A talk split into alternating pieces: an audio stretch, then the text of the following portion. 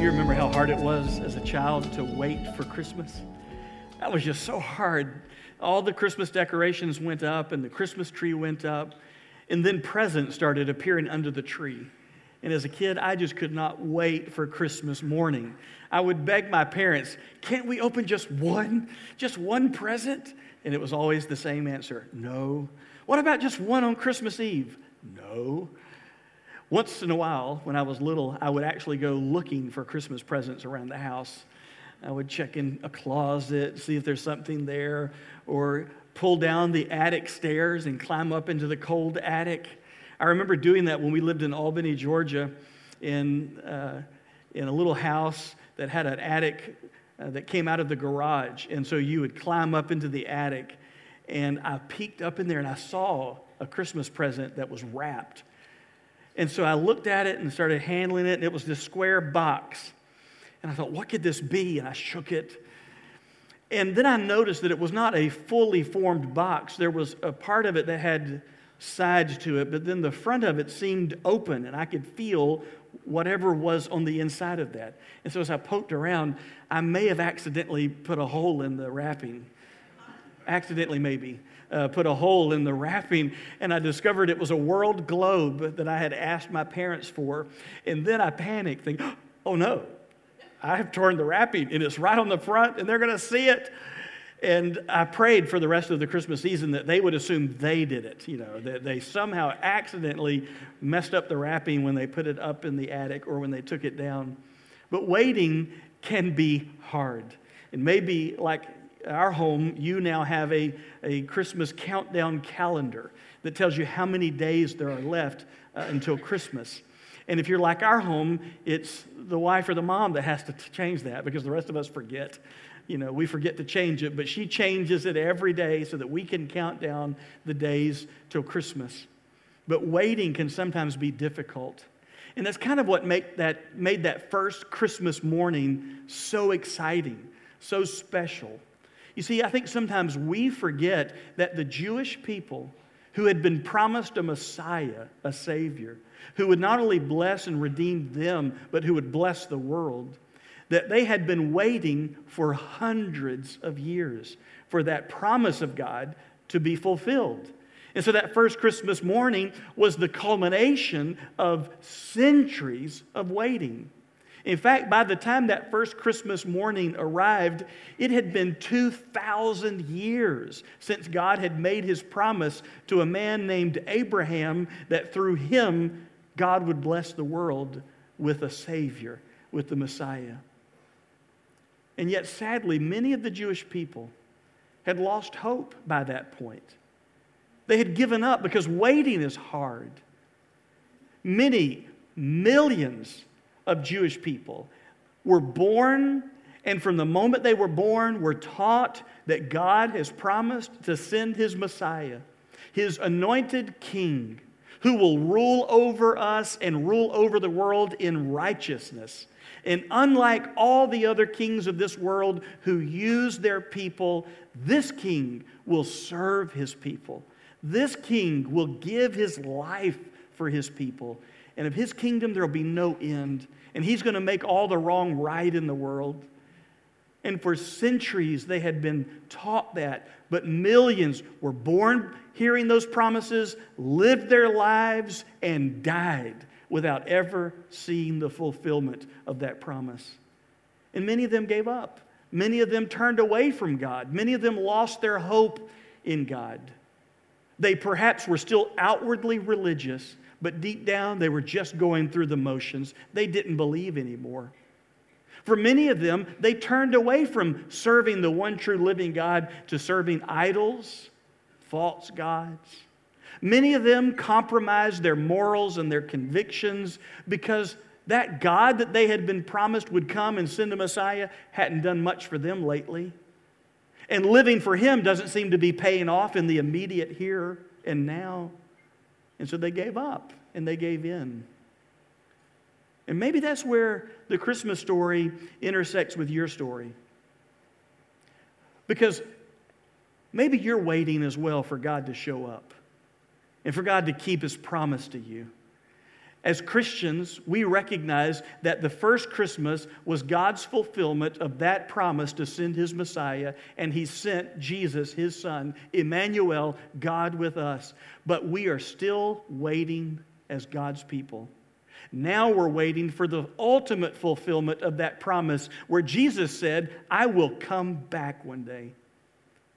And the ultimate promise of Revelation chapter 21, where Jesus promises us that there's going to come a day that he will usher in for this world where there will be a new heaven and a new earth, a whole new universe, no longer tainted by the brokenness of sin. And he says, on that day, there'll be no more pain, no more crying, no more sorrow, there will be no more death. All those things that sin brought into our world will be gone. And he promised he's going to make all things new but we're waiting again. And it's hard to wait. Every time you stand by the bedside of a loved one in a hospital and you hold their hand as they breathe their last, you say, Lord, how long? Whenever your marriage is falling apart and you've tried everything you know to do to keep it together, and it seems like every prayer you've asked for God to heal your marriage has just gone unheard, you ask, God, how long must I wait?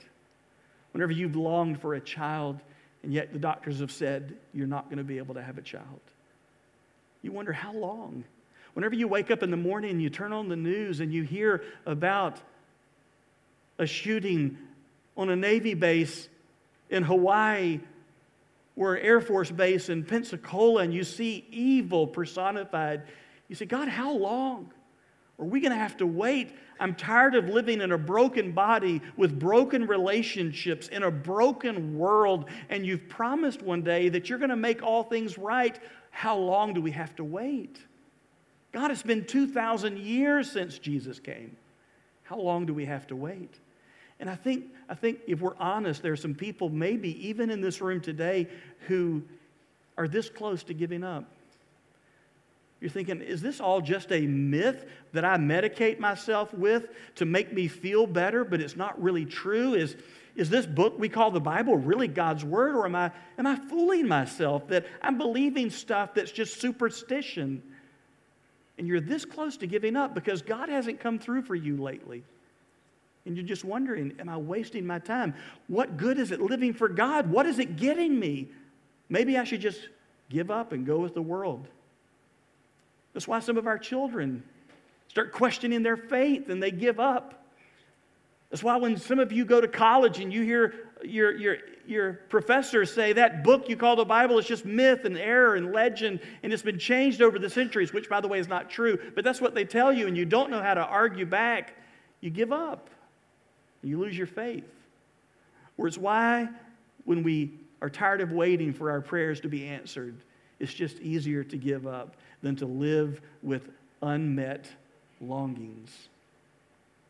And if that's where you are today, I'm so glad you're here because I want you to know you're not the only one to sometimes struggle with saying, God, it's hard to hold on to hope when I'm hurting.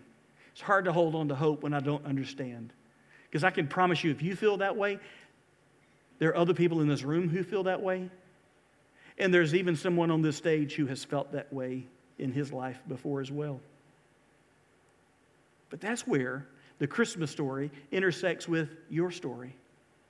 Because just as we can learn from the first Christmas, the first coming of Jesus, that God is faithful to keep his promises. We too, who are now waiting for the second promise to be fulfilled, can hold on to our hope no matter what. Because we're going to see today from the Christmas story in Luke chapter 1, verses 5 through 27, that your faith in God is not futile, because God is always faithful. He may not show his faithfulness the way you think he should or when you think he should, but ultimately we'll look back one day and we'll see that our God was faithful to keep his promise. Luke is an historian and a physician, and he is writing an orderly account of the life of Jesus. And he's writing this in such a way that later scholars and skeptics can go back and check him out. He says, I'm going to give you a factual, historical account of the life of Jesus, and I want you to be able to check me out, look at the details, investigate. So I'm going to name names, I'm going to name places, I'm going to give dates and events so that you can know this is not a fairy tale. What happened in Jesus coming into the world that first Christmas in his whole life was not made up by people sitting in a room somewhere. These things actually happened in real time, in a real place, with real people. And I'm going to write you a history lesson. So that's what we call the Gospel of Luke. It's his history, his biography of the life of Jesus. And he introduces the characters of Christmas to us like this in Luke chapter 1, verse 5. In the days of Herod, king of Judah, yeah, that's the same Herod who ordered for all the kids to be killed in Bethlehem, all those baby boys, trying to stamp out the birth of the Messiah. In the days of Herod, king of Judah, there was a priest named Zechariah of the division of Abijah, and he had a wife from the daughters of Aaron, and her name was Elizabeth. So he introduces us, first of all, to Zechariah and Elizabeth, this husband and wife from a family of priests on both sides. On Zechariah's side, a lineage of Jewish priests, and on Elizabeth's side, a lineage of Jewish priests. Priests were the servants of God who represented the people of Israel to God and who represented God to the people through their priestly duties. This is a good family. This is an upstanding family. This is a family with a bunch of preacher kids in it, all the way back granddaddy and granddaddy's granddaddy, and they could trace their lineage back hundreds of years to a priestly line of Aaron in Abijah. Look at verse 6. These are good people. It says, And they were both righteous before God, walking blamelessly in all the commandments and statutes of the Lord. Now, now think about that. They're righteous before God. This is not just what other people said about them, this was God's opinion of them. These are righteous people. God would look at these two people and say, Now they're doing it right. They're living life right. They're doing what I want them to do. And they're walking, they're conducting themselves blamelessly in all the commandments and statutes. All the commandments of God in the Old Testament and the statutes that regulated righteous life in uh, the Jewish culture, they were living by. These are people who are committed, they're doing the right thing. And that's an astounding thing to me when you realize that hundreds of years have gone by and God has yet to fulfill his promises of a Messiah by the time of Zechariah and Elizabeth as we discussed last week, from the end of the Old Testament, the book of Malachi, to the beginning of the New Testament, your book of Matthew, there were 400 years of silence where God did not send a prophet to Israel. He did not preach a sermon to Israel. He didn't perform a miracle for Israel. He didn't give them a pep rally to keep them encouraged. It was 400 years of silence. And on top of that, there were hundreds of other years prior to that when God had initially given his promise, and the promise has yet to be fulfilled. By the time of Zechariah and Elizabeth, 2,000 years have gone by since God promised Abraham that through his descendants, the whole world would be blessed. And yet, here we have this couple living blamelessly in all the commands and statutes of the Lord. And you might want to ask them, hey, how's that working out for you? How's it working out for you living for God? Has God done anything for you lately? Verse 7 But they had no child because Elizabeth was barren and both were advanced in years. They had no child. Elizabeth could not give Zechariah a child. In that culture, it was a stigma to be barren. Rightly so. Uh, the scriptures teach that children are a blessing from the Lord, and so people inferred from that the opposite. They inferred that if you did not have a child, God must be punishing you for something you've done wrong in your life. By the way, that is still a misconception, no pun intended there. That is still an error that people believe. I've had grieving couples say, Is it something we've done? Is it, is it the fact that I didn't always live for God like I should have in my past, that He is punishing me? And the answer is no. We see in Elizabeth's life, she's a righteous woman, she's living for God. And I'm sure as they got married in their young adult life, that they had all of these dreams of the family that they would start. But for year after year and decade after decade, they have now grown old together without a child. And every day they come home to that room that they had dreamed one day would be the nursery. And it's just a room. And you couldn't blame Zechariah and Elizabeth if they had given up on God. God not only hasn't kept his promises to the nation, he hasn't even heard our prayers for a child. In fact, 2,000 years earlier, God had said to Abraham, Genesis chapter 12, verses 2 and 3, I will make of you a great nation. By the way, God fulfilled that promise. How many of you have ever heard the nation Israel? Anybody here ever heard that? It's kind of in the news every once in a while. So God kept that promise. I will make of you a great nation, and I will bless you and make your name great. Anybody here ever heard of a guy named Abraham? Anybody besides me? Okay, so God kept that promise. So that you will be a blessing. I will bless those who bless you, and him who dishonors you, I will curse and in you all families of the earth shall be blessed. God said, and through your descendant, one day I'm going to send a Savior, not just for you, Abraham, not just for your descendants, the Jewish people, but a Savior for the whole world. And by the time of Zechariah and Elizabeth, 2,000 years have gone by, and that promise has not been fully kept. And yet they're still living blamelessly. And they're still obeying the Old Testament scriptures. And they're still serving God at the temple. And not only has God not blessed like they thought He would, think about the history of Israel. By the time of Zechariah and Elizabeth, Israel's changed hands on the world stage about 25 times. Different nations, different people groups, different armies have come in and conquered and taken control of them. You've got the Babylonians, and then you've got the Persians, and then you've got the Greeks. And by the time of Zechariah and Elizabeth, now the Romans have conquered Israel and control the Holy Land.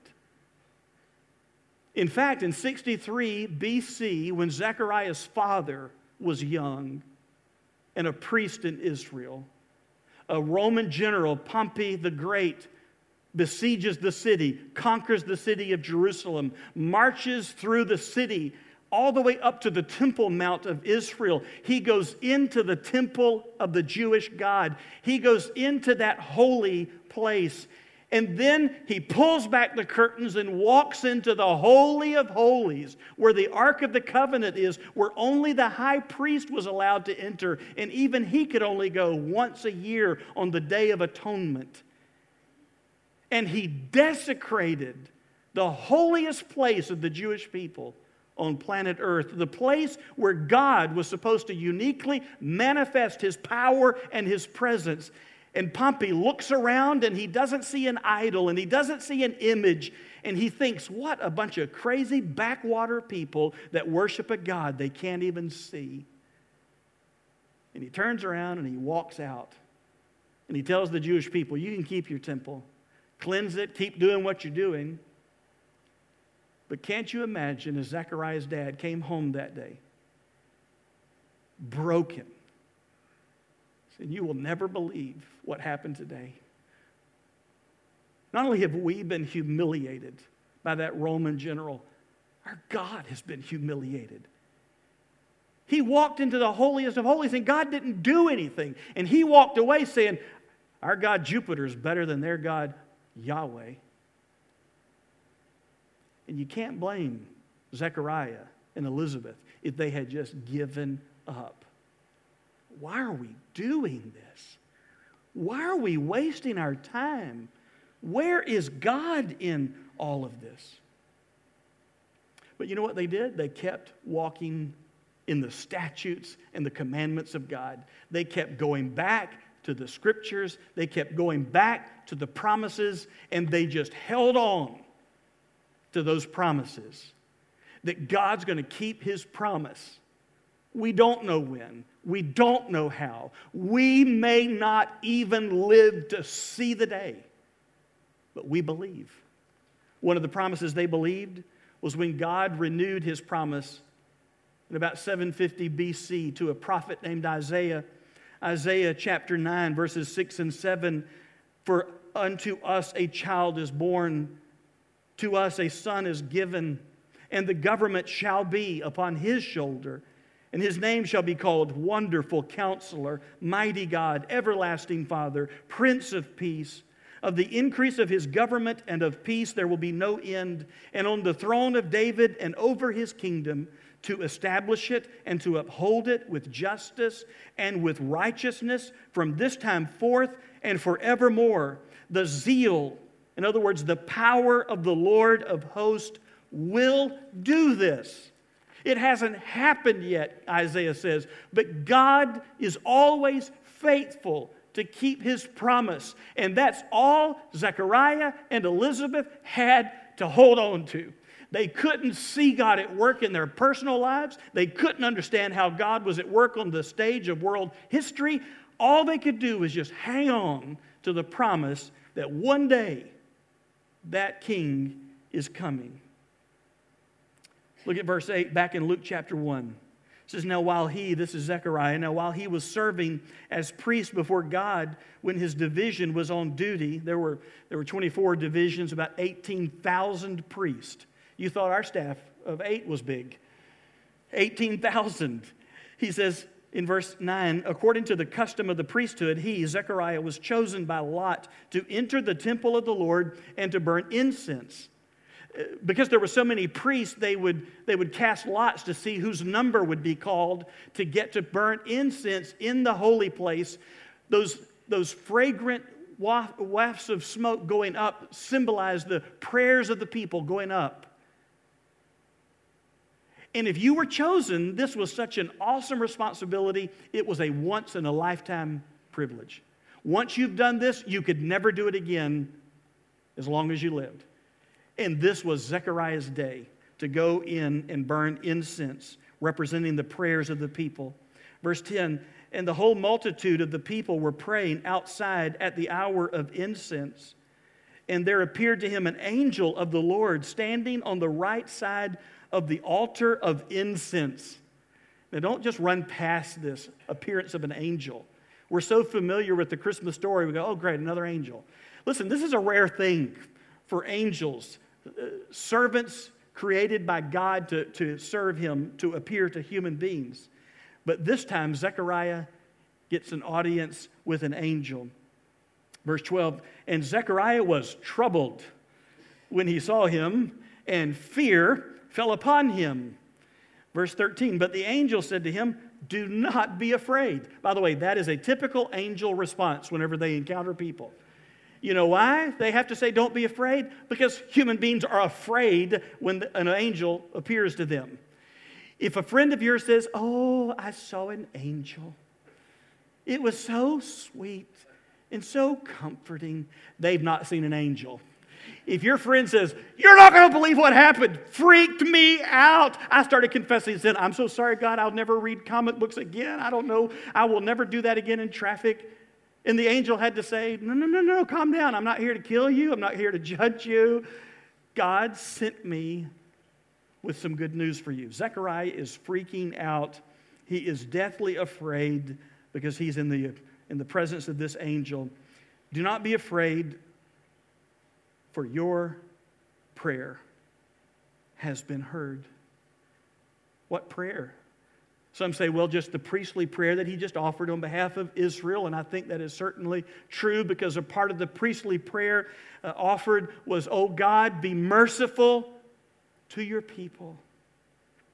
And God says, I've heard that prayer. And I'm about to show mercy to my people in a way that will bless them and bless the world. But I think it was also that unspoken prayer that has been on the heart of Zechariah and Elizabeth all their marriage a prayer for a child. Your prayer has been heard, and your wife Elizabeth will bear you a son, and you shall call his name John, aka John the Baptist. The next prophet that God was going to send to Israel to proclaim the coming of the Messiah and to call people to prepare to receive their Messiah. That's who this child is going to be. Verse 14, and you will have joy and gladness, and many will rejoice at his birth. Zechariah and Elizabeth, it won't be just the two of you rejoicing whenever he is born. All of Israel is going to rejoice because it shows them God's not forgotten about us. God hasn't abandoned his people. God is at work in our history, He's at work in our world. Verse 15 For he will be great before the Lord, and he must not drink wine or strong drink, and he will be filled with the Holy Spirit even from his mother's womb. John the Baptist's job was so serious to prepare the way for the Messiah. There was no time for him to be under the influence of anyone or anything other than the Spirit of God. And even from his mother's womb, he was going to be filled with the Spirit of God, anointed by God to do the work that God had for him. By the way, one of the reasons that I believe in the sanctity of the unborn human life is because you see here, John was a human being. And even John had the capacity to be filled with God's Spirit. He had a plan for John and he had a purpose for John even before he was born. Verse 16, and he, John, will turn many of the children of Israel to the Lord their God. Why would he have to turn the people of Israel to, to God? Because they had lost hope, because they had turned away from God, because they had given up on God ever keeping his promises. Verse 17, and he will go before him in the spirit and power of Elijah to turn the hearts of the fathers to the children and the disobedient to the wisdom of the just, to make ready for the Lord a people prepared. And Zechariah said to the angel, How shall I know this? For I'm an old man, and my wife is advanced in years. Zechariah's going, uh, Time out. How, how do I know this is true? I'm an old man. And evidently, Zechariah was a very diplomatic man because he says, I'm an old man, and my wife, well, she's advanced in years. I'm not going to call her an old woman. He was a smart husband. But let's just say she's advanced in years. We're past the childbearing years. What are you talking about, angel? in verse 19, the angel answered him, I am Gabriel. It's like the angel going, Duh, I'm an angel and I'm Gabriel. I stand in the presence of God, and I was sent to speak to you and to bring you this good news. Gabriel says, I'm not here of my own account. This is not my message. Who do you think created me? Who do you think sent me on this mission? This is directly from God to you. Why are you questioning God's message to you? In fact, the angel, uh, verse 20, the angel continues, uh, and behold, you will be silent and unable to speak until the day that these things take place because you did not believe my words, which will be fulfilled in their time. Okay, you don't believe the word of God and you're questioning the word of God, so I'm going to make you be silent now until that baby is born and there's no more arguing with God that he can keep his promises. And so he zips his lip. And Gabriel says to Zechariah that this will happen at the appointed time. You say, wait a minute, angel, you mean you mean the birth of John the Baptist has been on God's calendar? This is an appointment that God penciled in a long time ago? God's got this under control. And just because you don't know God's calendar and you don't know God's plan, and just because you don't know God's timing, doesn't mean God doesn't keep his promise. Verse 21 The people were waiting for Zechariah and they were wondering at his delay in the temple. And when he came out, he was unable to speak to them, and they realized that he had seen a vision in the temple. I mean, can you imagine? He probably looked like a ghost when he walked out of there. And he kept making signs to them and remained mute. He couldn't speak, so he's trying to make these signs about what just happened to him. I don't know what signs he was making, like. But. But some, yeah, maybe this, maybe this is the first time of charades. Let's see. So two words, first syllable, first word. I don't know what was going on, but he's trying to communicate to them what took him so long and why he can't speak. Continues, verse 23. Uh, and when his time of service was ended, he went to his home. After these days, his wife Elizabeth conceived, and for five months she kept herself hidden saying, Thus the Lord has done for me in the days when he looked on me to take away my reproach among people. When Elizabeth realizes she's pregnant and that the promise of Gabriel, the angel from God to her husband, has come true, she hid herself for five months, not in shame, but she wanted to dedicate herself for five months in praising God and thanking Him for the favor that He has shown to her and also to have a revealing party so that the next time her family and friends saw her, they would no longer scorn her and they could not deny that she was going to have a baby. And only God could get the glory for what had happened to her. God was writing Elizabeth and Zechariah into the Christmas story into the story of redemption in a way that they could never understand. Read what happened next because really, they're just a small part of a bigger story. Verse 26 In the sixth month, the angel Gabriel was sent from God to a city of Galilee named Nazareth to a virgin betrothed to a man whose name was Joseph of the house of David, and the virgin's name was Mary. Zechariah and Elizabeth were being brought into, and they had always been a part of the plan of God, even if they didn't understand it. And Zechariah and Elizabeth's dilemma is our dilemma as well. What do you do when you get weary in waiting for God to hear your prayer? What do you do when you get weary of living for God, but it doesn't seem like there's a payoff? What do you do when you get weary of God saying, I'm going to make the world right one day, just trust me? And yet it seems like the day never comes. And it seems like generation after generation live and die with those unmet expectations. Their dilemma is our dilemma. And sadly, too many people have made the choice to give up. They've made the choice that this book is a myth and God might not even be real They've given into the lie that my life has no meaning and no ultimate purpose. They've given into the lie of the enemy that there is no God, there's no great plan, there's no ultimate right over wrong. And they've walked away from their faith. Many have walked away from their faith in your family and mine and in our churches and in our community because they no longer believe. They've gotten weary of waiting and they can't see how God is at work in their own life or how God is at work on the stage of human history. And yet, I thank God there have always been a remnant of people who believe in God, not based on the philosophy, what have you done for me lately? But they believe in God because of the promises of God and that He is a faithful God. And that our faith in God is not futile because God is always faithful.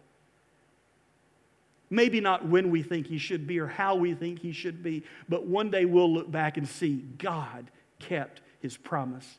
We had the hindsight of 2,000 years to see how God kept those early promises to send the Savior the first time. We also have the promises that He's going to come back one day and He's going to make all wrong right. In the meantime, He's giving us time to tell others about Him through our lives and through our lips. He's given us the chance to be like Zechariah and Elizabeth to live for God no matter what. If He answers my prayers or not, I'm going to live for Him. If He comes through for me or not, I'm going to trust His promises. If I can make sense of the world in my own mind or not, I'm going to trust that God is in control and I'm going to hang on and hold on to my hope. in my trust, in my faith. I'm going to say, some of you dads in this room, you need to say, As for me and my house, we will serve the Lord. Dad, lead the way. Dad, set the example. Put God first in your heart, your mind, your soul, and your strength, and lead your family by your example and by your dedication. I'm going to say there's some wives in this room and some moms in this room and some young ladies in this room. You need to make a stand that whether my family or friends understand it or not, I'm going to live for God. And even if He doesn't come through for me like I think He ought to, I'm going to trust that He's got a bigger plan than I can ever understand. And I'm just going to trust Him. And I'm going to say to some teenagers in this room and some children in this room don't do like so many of your peers are doing and give up on God and stop believing in God. No, you hold on to your hope. Be that remnant, be that small group in every generation that did not give up on God because God will never give up on you. Be that example in how you live your life. And senior adults, you, we, may be advanced in years, but let us set the example of what a lifetime of faith looks like. Not based on what God has done for me lately, but based on the fact my faith is not futile because God is always faithful, and I will go to my grave living for Him. Let's pray together. Heavenly Father, in the stillness of this moment, I believe there are some followers of Jesus that needed to be here today to be encouraged, to wait well, to hold on to hope, and to knowing that they are a part of a bigger story of redemption than they will ever imagine. And whether you ever answer a prayer like we think you should, or whether we ever see an angel we have something greater. We have the resurrected Lord Jesus Christ who lives with us and in us. And because of what he has accomplished on the cross of Calvary in the empty tomb, we can trust him with every other question, with every other uncertainty, with every other longing, with every other answered prayer of our life.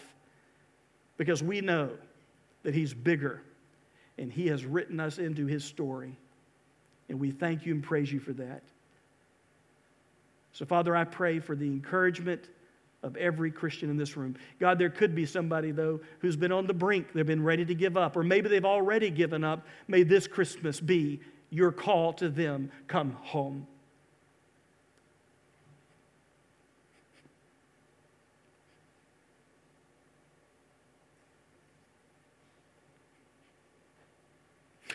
Come back to God. Come back to faith and trusting Him no matter what. And there could be somebody in this room for the first time in their life, they need Jesus. They need to trust Him as their Lord and their Savior for the forgiveness of their sin. And I pray that right now, where they sit, they would say to you in their heart, Dear God, thank you for loving me. And even though I don't understand everything, I know this I'm a sinner. And you sent Jesus to die for sinners to take the punishment for sinners. And I thank you, He did that for me on a cross over 2,000 years ago. And He rose from the dead just like He said He would. He kept His promise to come back. And so I place my faith in Him. And now that I've trusted Him as my Lord and Savior, I hang on to the promise that He said one day He'll come again, a second time, and make all wrong right. And that I get to be with Him in time and for eternity. So, Heavenly Father, I pray for people that will turn and believe in Jesus for the first time today as their Lord and their Savior, that they'll not be ashamed of this decision, but they'll let someone know today I've committed my life to Christ. Maybe they'll go to our website and on that Let's Connect card, let us know that today they prayed to trust Jesus. God, that'll be such an encouragement to me. I want to know that so that I can rejoice for them. And God, for the rest of us, May this be the day that we renewed our faith, knowing our faith in you is not futile because you are always faithful. It's in Christ's name we pray. Amen.